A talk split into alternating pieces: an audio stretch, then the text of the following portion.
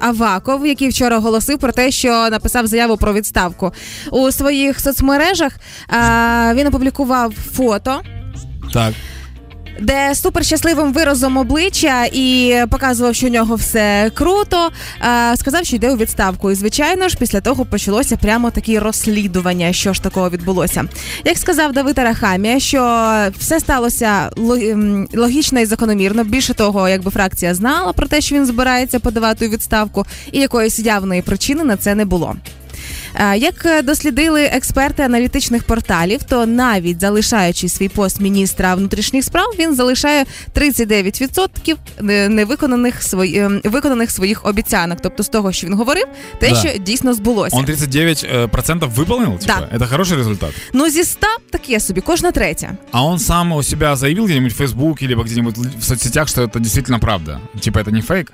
Причому тут я кажу про експертів, аналітич... аналітиків, які займаються прям глобально конкретно обіцянками і виконаннями. Про, про що ти? Mm-hmm. Окей, хорошо, які достиження були?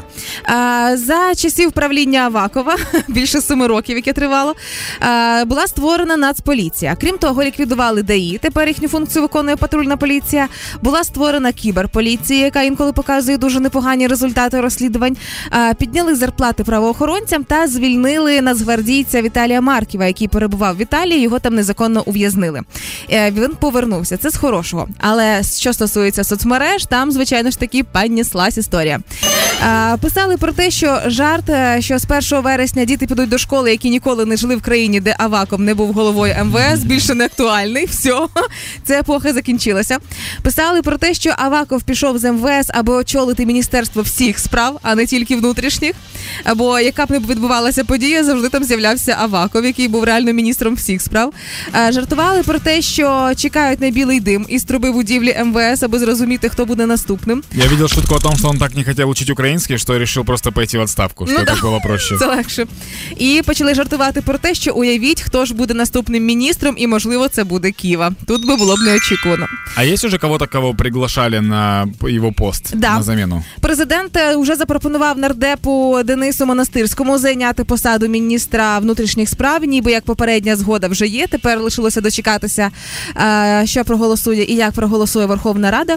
А хто такий монастирський? Ну, якщо просто почати вводити в гуглі стрічці пошуку, то хто такий монастирський це другий запит із усіх. uh А потім хто такий Ісус ще є паралельно, знаєш, uh і так далі.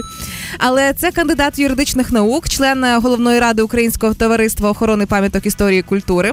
А, Був визнаний в 13-му році кращим волонтером, але разом із тим фігурував у скандалах щодо фальсифікації рішення комітету щодо законопроекту про відповідальність за брехню у деклараціях. Тобто така людина із бекграундом, і чи стане дійсно він наступником е, вічного Авакова, який більше семи років засідав?